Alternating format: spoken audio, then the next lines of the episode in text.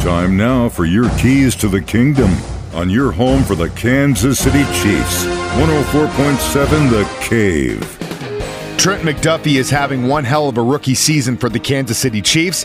He's looking comfortable, and that's going to be a big thing for the Chiefs when they go to the playoffs in a couple of weeks. Here's what he had to say after the win in Kansas City on Sunday.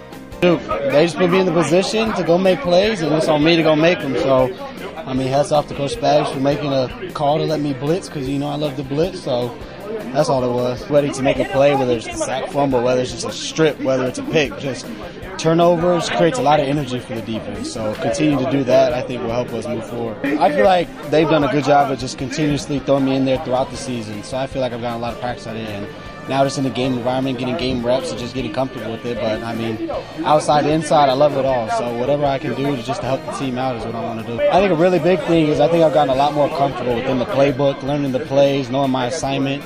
And I think that just helps me play a lot faster. Um, beginning of the season, you know, you're still thinking a little bit out there. You're still feeling things out. But, I mean, this late in the season, after watching all the film, after being out there, I've just become comfortable just being out there and doing my position. A certain play or a certain week, I was like, oh, I got it. I feel like just the continuous work and just consistency each and every week, I think is just building my confidence more and more.